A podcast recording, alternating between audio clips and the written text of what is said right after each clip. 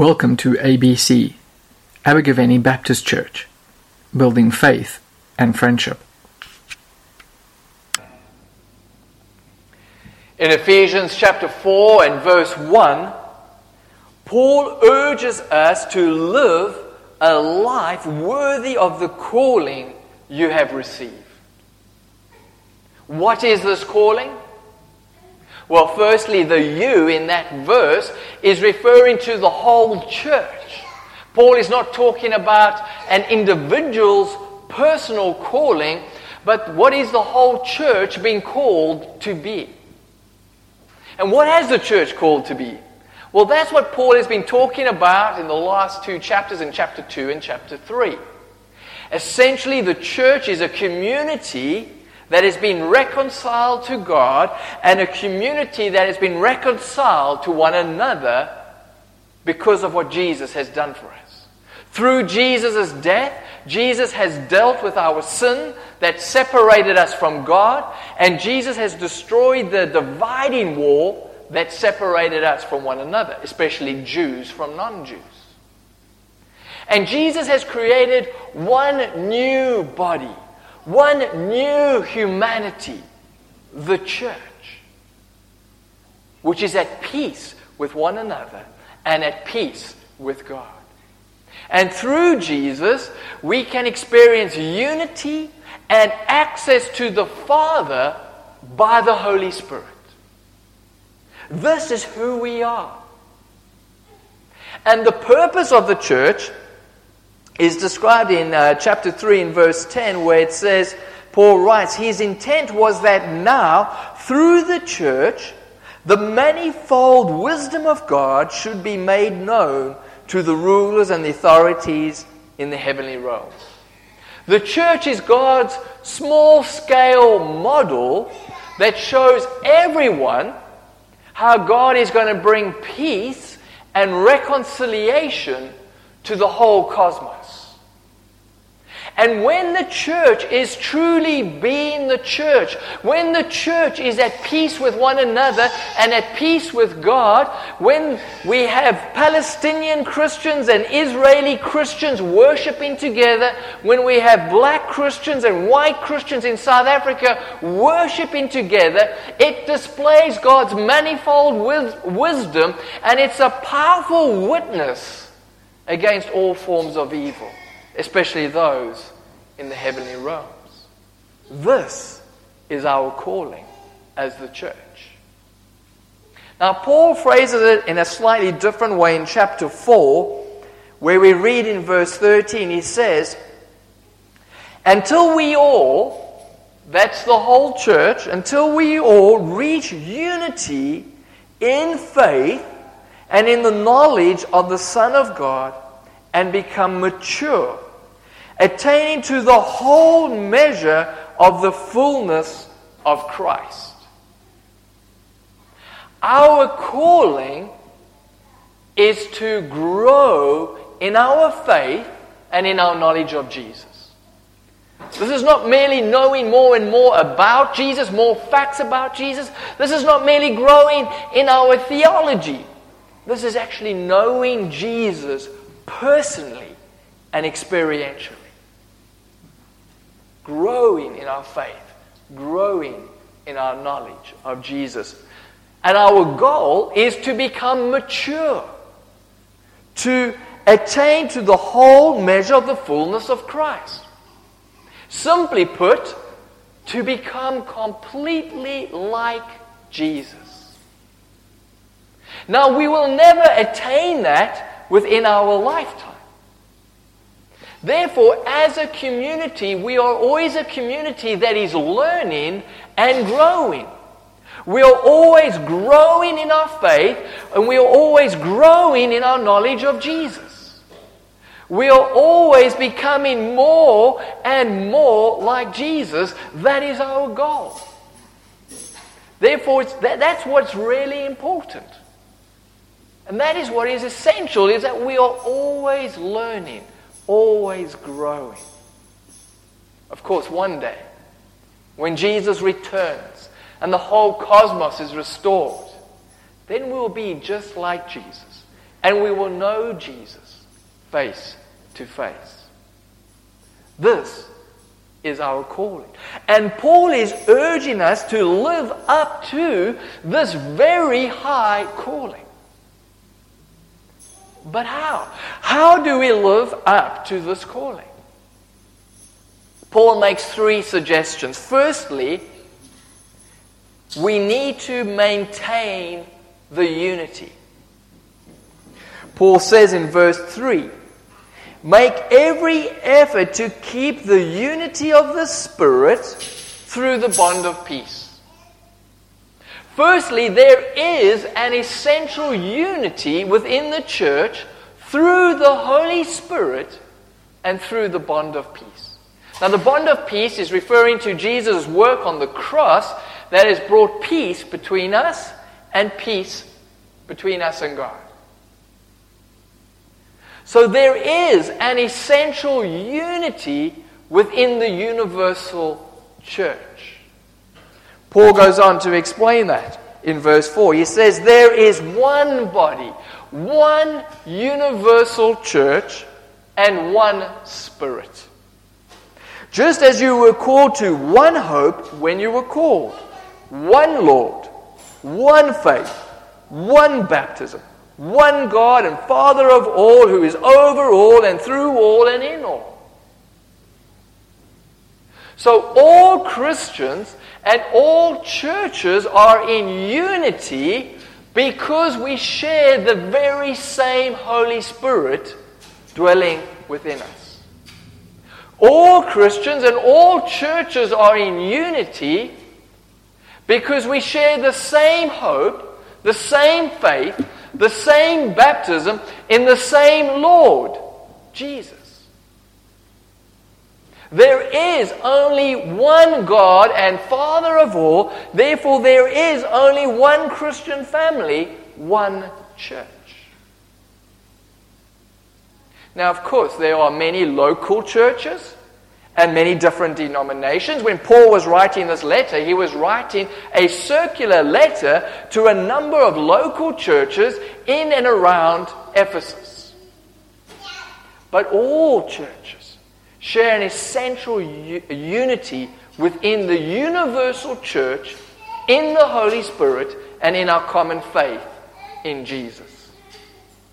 Of course, there are differences between the churches, but they are minor differences in comparison with where we find our unity. Our unity is in the essential things of sharing the same Holy Spirit and having the same common faith in Jesus.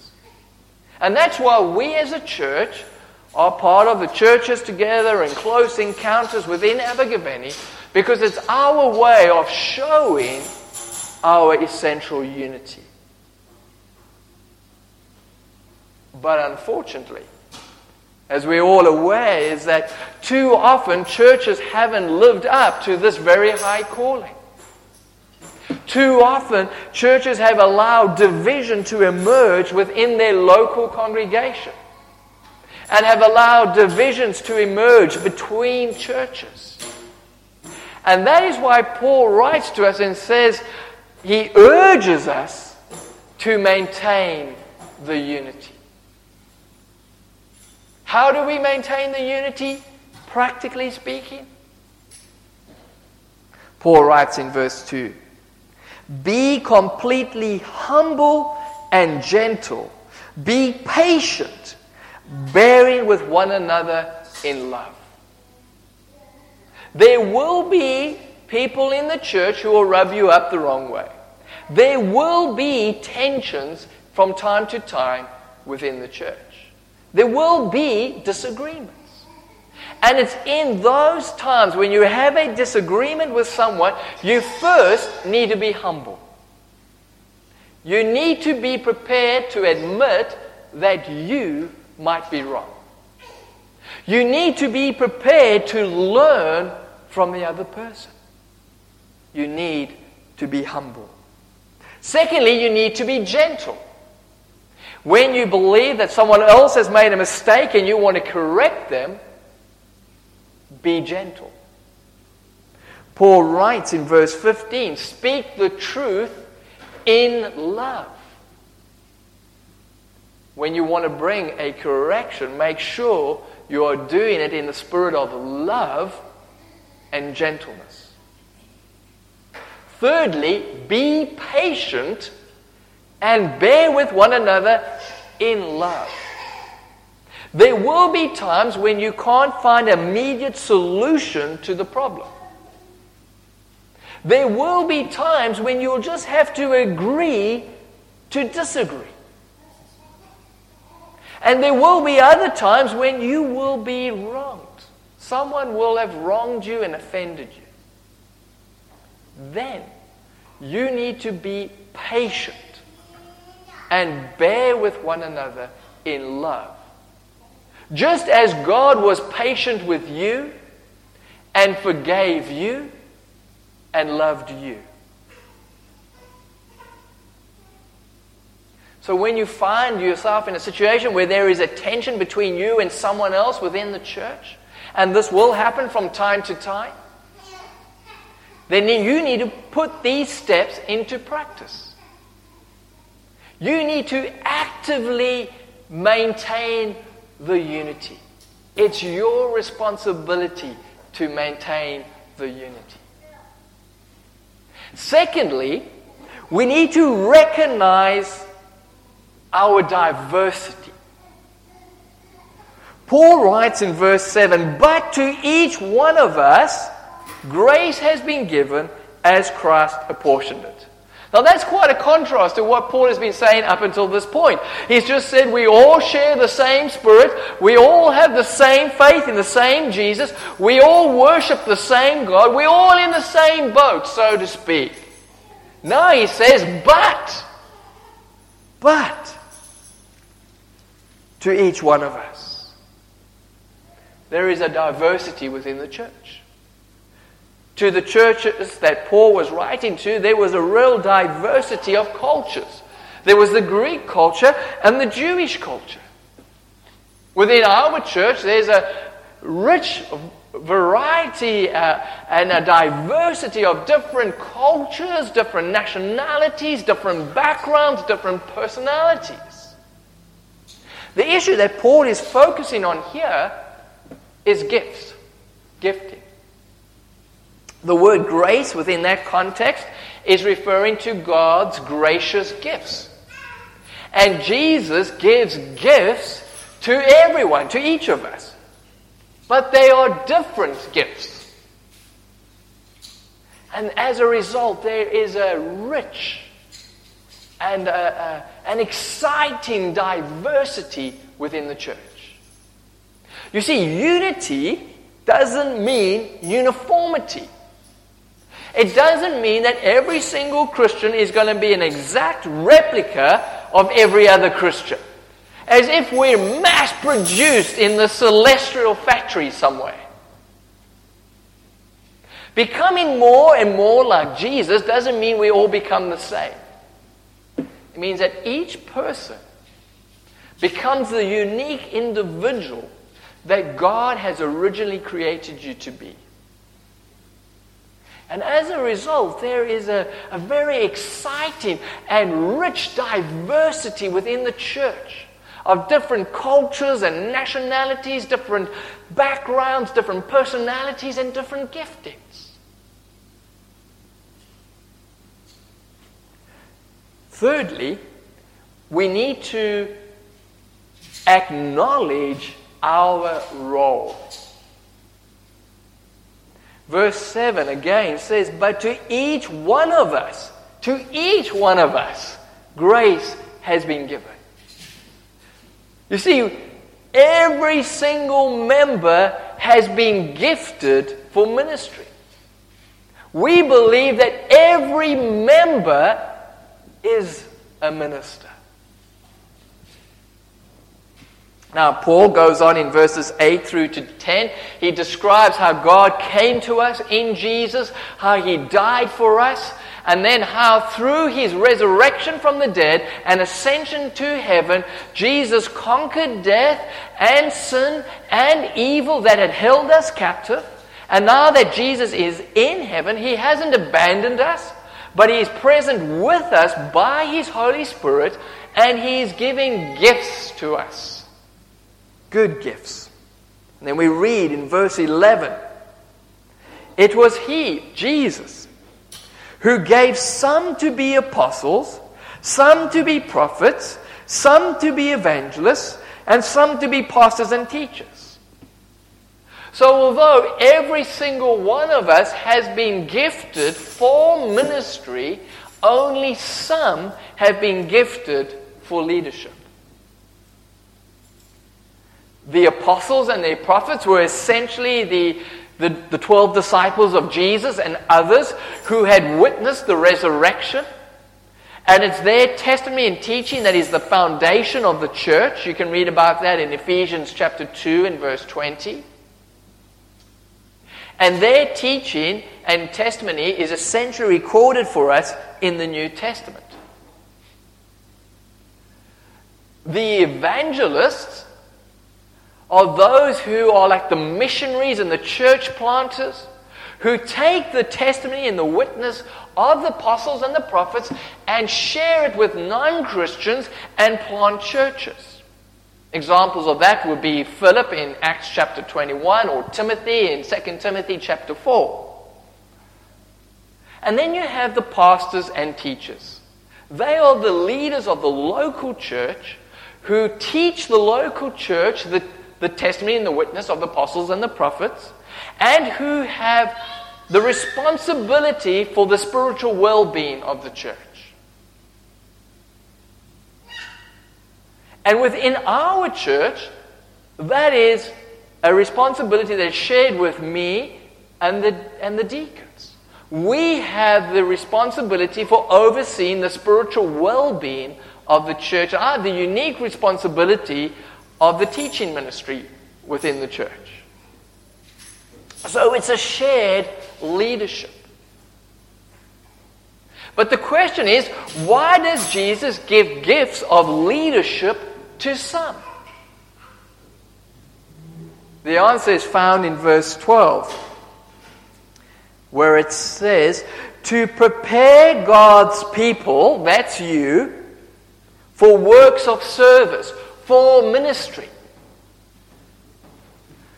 The leadership's role is to equip you, to help enable you to discover your own God given gifts, and to release you to use those gifts for the benefit of the whole church.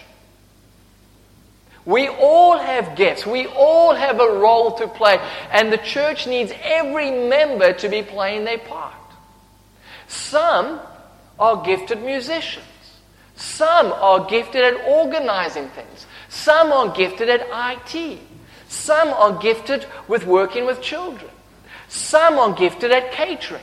Some are gifted at visiting the sick and, and those who are housebound. Some are good at sharing their faith and encouraging others in their faith. Some are good at listening and praying with other people. Some are good at social justice issues, and so on and so on. The list goes on. Ah, and the deacons can't do everything. We need each other. We need everyone to be playing their part, to be using their gifts for the benefit of the whole church, to enable the church to grow and move forward. That's why Paul ends in verse 16. He says, From him, from Jesus, the whole body, that's the church, joined and held together by every supporting ligament, grows and builds itself up in love as each part does its work. We all have a role to play. So, what are your gifts? What are you good at? How can you contribute to the well being and the growth of the church. On a personal note, it's a real pleasure and a privilege to be your pastor. Because there is a real sense of unity within the church. And every member is actively involved in the ministry of the church. And that makes all the difference. We're not a big church. We don't have a multitude of ministries, but we are growing. We are learning and growing in our faith and in our knowledge of Jesus.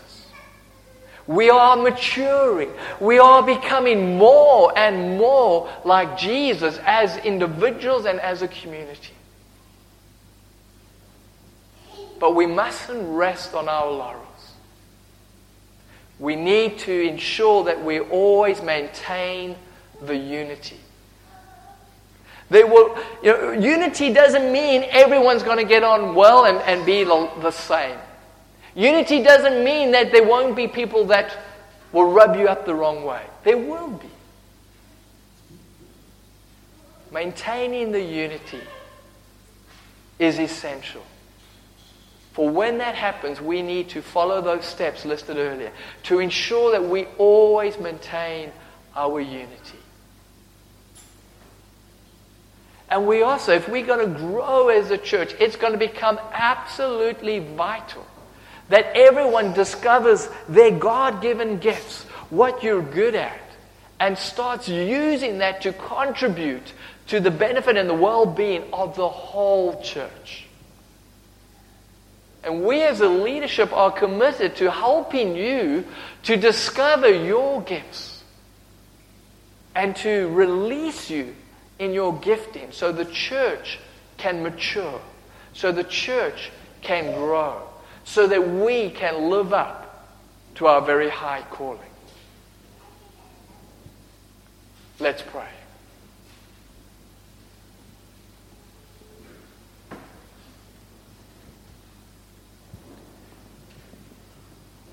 Heavenly Father, we thank you that you have loved us so much, that you have called us into a relationship with you. That you have a, a wonderful plan and purpose for us as a church to display your wisdom to the whole world, to the whole universe. To share your love and grace with everyone. so, Father, we pray that you would help us by your Holy Spirit to grow, to learn, to know you better and better, to deepen our relationship with you. And through that relationship, Father, we pray that you would transform us and change us to become more and more like Jesus, to become the people you have created us to be. Father, we pray that you would help us to maintain the unity. Help us to be active in ensuring that we always maintain the unity. Help us to have that spirit of humility when we have a disagreement. Help us to have that spirit of gentleness and patience, bearing with each other in love. And Father, we pray too that you would help us to discover our role, what we can contribute to help the well being of the whole church. So we ask this all in the name of Jesus. Amen.